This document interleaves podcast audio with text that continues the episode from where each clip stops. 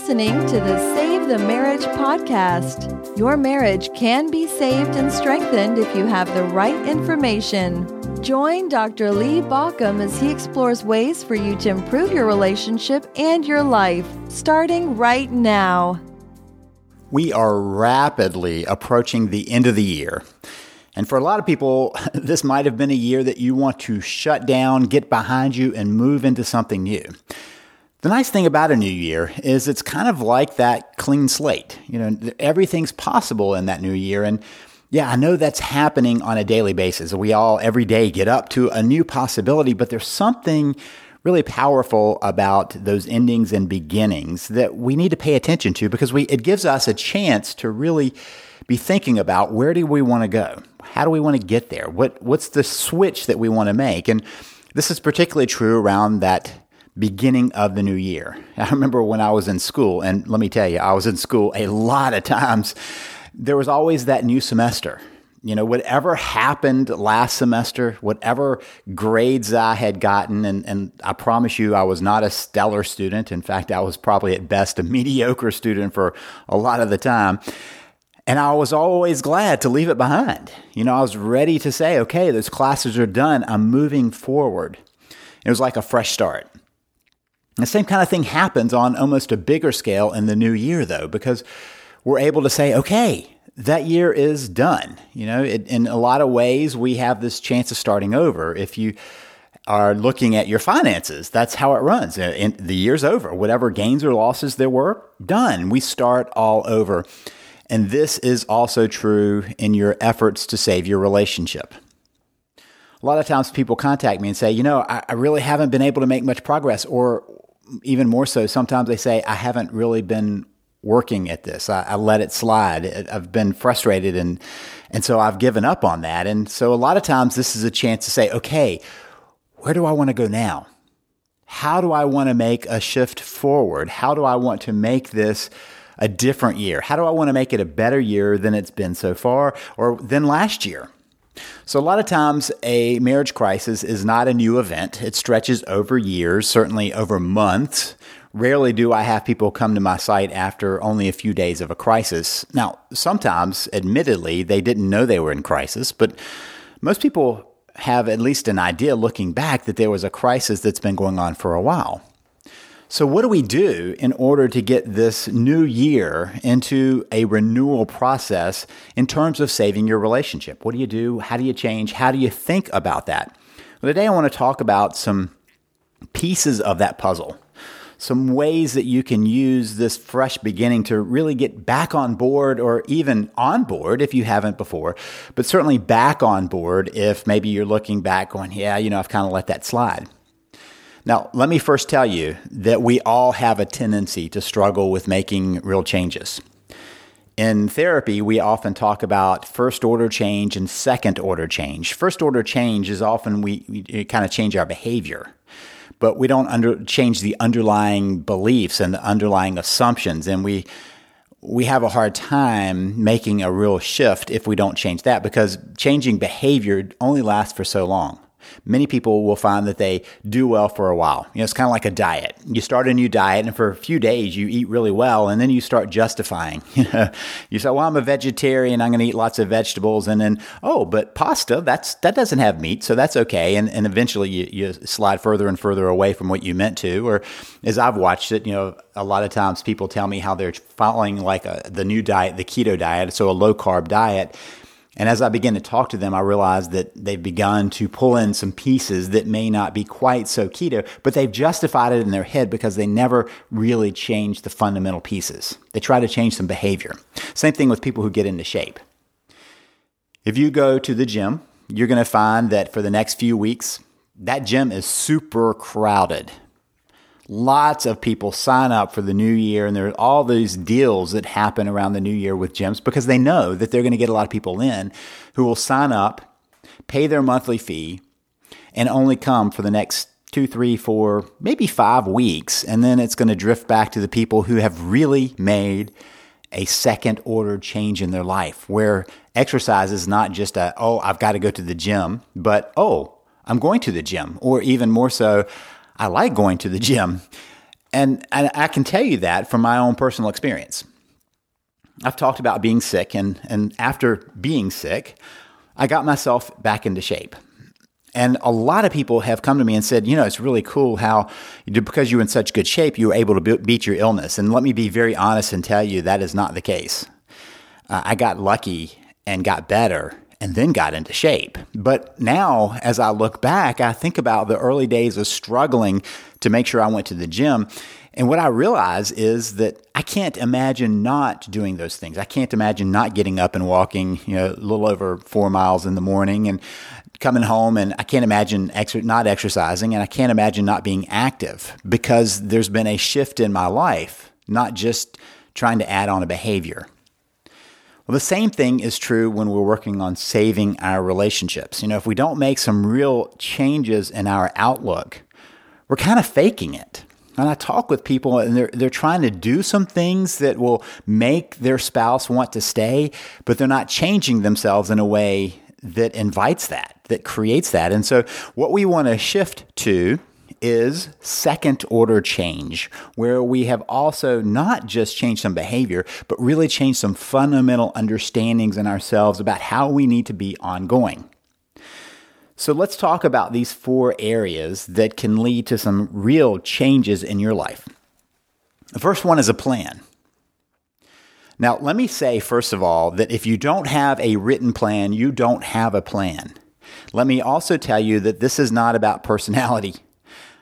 This is not because I somehow love making plans. I don't. I'm quite the opposite. Now, one of the things that I realized when I was teaching higher education was that I was uh, a different kind of professor than a lot of professors because most people who become professors loved education, loved being in school, and believed that everybody else loves being in school. And so they act in their class as if everybody really loves and wants to be there. And the fact is, I never liked school. I saw it as a necessary evil. And so I assumed that there are people in my class that were like me, that weren't so thrilled to be there. And so I tried to move in a way that would encompass them. Well, the same's kind of true when I talk about a plan. When I make a plan in my life, it's because I need that plan to get me somewhere I want to go, not because I like making plans. I don't. I don't make like making lists. I don't like uh, being uh, a planning kind of person. I do it by necessity. So understand when I'm saying this, this is not a are you a planning kind of person or not? It's a we all need to have this written down plan to keep us on track. You have to have some way of saying, okay, am I doing what I said I was going to do? That's a plan.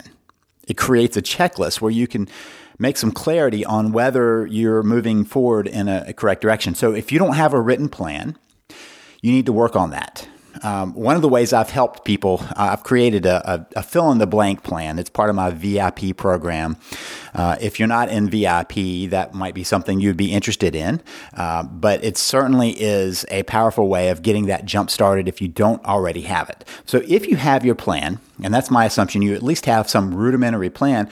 We want to do three things as we're approaching the new year. First, we want to revisit it, which means you pull it off and dust it off. If you've kept it in front of you, good for you. You've already gotten ahead of probably 70 to 80% of the people I talk to who actually, on a regular basis, are looking at their plan.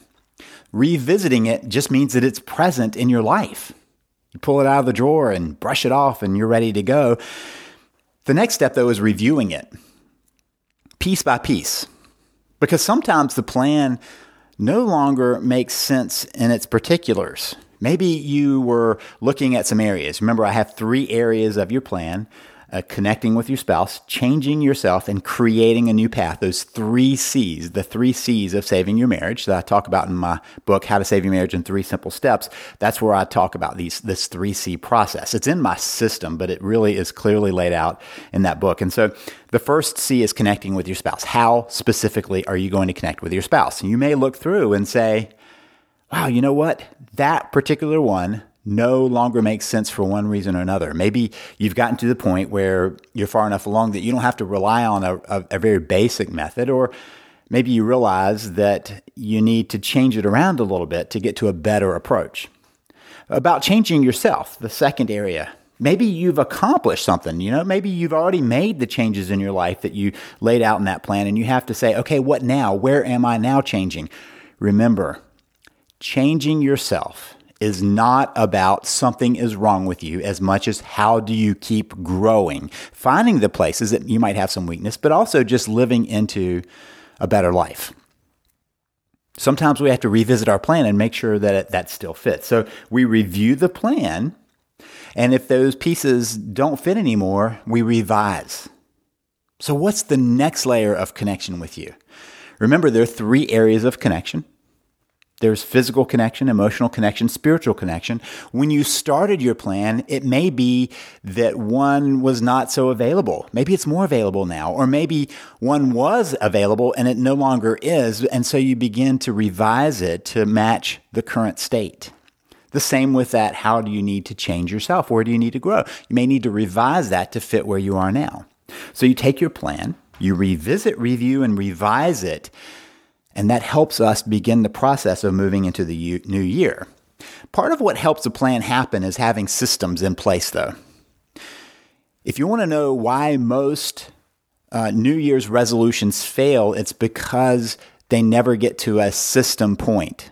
They don't make it into something that happens automatically. Our habits don't change easily. We have to have some system in place to do that. For instance, let's say you decided that you're going to get up every day and take a walk, take a run, go exercise. But when you get up, you're kind of sluggish about that and you kind of push it off and you know, you can't find your warm up clothes and things aren't ready. Well, one way to do that is at the end of the day to go ahead and put that stuff out there. That's that could be a system. You know, the stuff is out there or I have a friend who was really struggling with, you know, needing to work out in the morning and, and how to fit that in. And so he packs up his bag, took all of the stuff out of his bathroom that would allow him to take a, a shower at, at home and packed it in a bag and put it in his car, which meant in the morning he would get up, drive to the gym, exercise, shower there, get ready for work, and go from there. So now his system was in place. Had another friend who was trying to change how his eating habits were going. And so part of that was clearing all of the other stuff out of the house that would get in his way. That's a system. And then creating a way of cooking and preparing and getting ahead of it. So in the, in the, as each day came, he would go to his refrigerator and it was already set for that day for what he was going to eat. And he would cook for a week on the weekend. His system was in place. So he was automatically eating good stuff because he set up a system. So now to working on your relationship. Have people who have figured out how to systematize, uh, making sure that they attend to, uh, you know, whether it's a gift or a text or a messaging or a tag along, all of those pieces. They figured out how to fit it into their life and into their calendar so it becomes a system. It's important to look at that system because that's what leads to real changes. Now, the next thing to help you really renew your plan in the new year is look at your expectations and have clarity about those expectations. Sometimes, as people begin their process to save their relationship, they have kind of a drift in their thought process. Part of that drift in their thought process means that what they originally set out to accomplish kind of either enlarges or, or gets to be so restricted that it doesn't even do what they're wanting to do. And so, what those expectations are it's important to be aware of, to be clear about, and to make sure you manage them. But the expectations, another important piece as, as you move into the new year, is to make sure that your expectations are tempered. You want to make sure you detach from the outcome. The reason you want to detach from the outcome is because then every time it feels like that's threatened, you're going to react. So the, the outcome you want is likely that you want to stay married. You want to have a happy relationship. You want to have a happy marriage. And so here you are hearing from the guy who's all about how to save your marriage. I'm saying detach from that outcome. Well, why would you want to do that? It's very simple when you're attached to the outcome and you see something that threatens it, let's say uh, you see your spouse moving further away, and so you get a little panicky and you drop back into the old behavior. Maybe you're begging the person to stay, you're trying to force them, shame them into staying because you're so afraid of not getting that outcome that it trips you up along the way. The problem with being attached to the outcome is you have no control over that. So it pulls you off when you're falling out of that expectation. When you have that outcome that you want so desperately, anything that feels like a move to the side feels like failure rather than seeming like a new tact, right? And, and, and as long as you're not attached to the outcome, you can begin to manage how you get there. Let's say that I decide that I'm going to go from the East Coast to the West Coast and I'm committed to taking one particular highway to get to that other side. And as I'm going along, that highway is closed. If I see it as the only way to get there and I've got to get to there this way, I'm done. Journey is over. But what if I just said, you know, I'm going to head this way and I'm going to go west as far as I can on this road. And if I need to, I'll detour around and I'll find another way. I'm going to keep finding a way so that I keep moving in the direction I want to, then I am now in control of that because I've detached a little bit from the outcome. Which brings us to what we can control. One of the biggest things I think we can do as we enter into the new year is re-clarify what we can control. So what can we control? Three things. Our aspirations, our attitude, and our actions. That's it. You can't control your spouse's actions or behavior. You can't certainly can't control your action, the, the thoughts of your spouse, the beliefs of your th- spouse. You can't control when crazy things happen in life.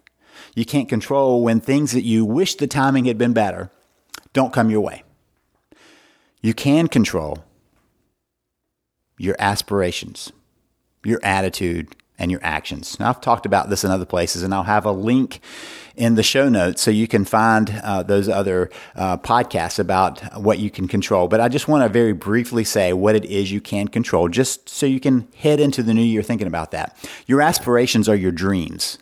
You can't control the fears that pop into your head, but your aspirations, what you want out of life, what you what you want for yourself, where you see yourself moving towards, you get to choose that. We can all sit down and say, here are my goals. Here is where I want to be a year from now, a month from now, wherever it is. Here is where I want to be.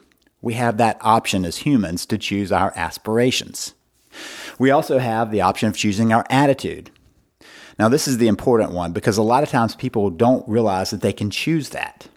I can choose to keep trying. I can choose to have an attitude of, I'll figure this out, I'll give it my best shot. The reason we sometimes don't see that's a choice is because we default to this won't work out, this can't happen, this is going to be a failure, I won't be able to get what I want, I won't be able to get where I want to. That's an attitude choice that we've ad- adopted. It can look like aspirations a little bit because, you know, I can't get there. You go, oh, the aspiration is gone, but it's an attitude of how can I work this through? So, my suggestion is that you become aware of that choice on a daily basis of how you choose or don't choose to have an attitude. If you don't choose, it usually defaults to this won't work. You can choose to default, or you can choose the approach of saying, I will figure this out.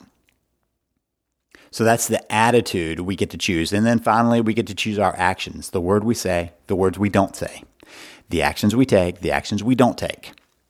Interestingly, uh, very often I hear people say, you know, I did this and I'm not happy I did that, but you know, I just, I can't help it. I can't help it. The fact is, if, if we do anything, if we take any actions, we chose them, even if we don't want to admit to it. So, how do we now drive into the new year with a renewal plan? One is look at our plan. Two, create systems in place that lead us where we want to go. Three, manage our expectations and detach from the outcome. And four, be clear about what you can control. This is Lee Baucom. I'm wishing you the best as you head into the new year and find a better way of going. If you need help, if you need more methods of actually building that connection, please check out my system at savethemarriage.com. That's savethemarriage.com. Again, I wish you the best as you work to save your marriage. You've been listening to Save the Marriage podcast. For more information and help, please visit us at savethemarriage.com.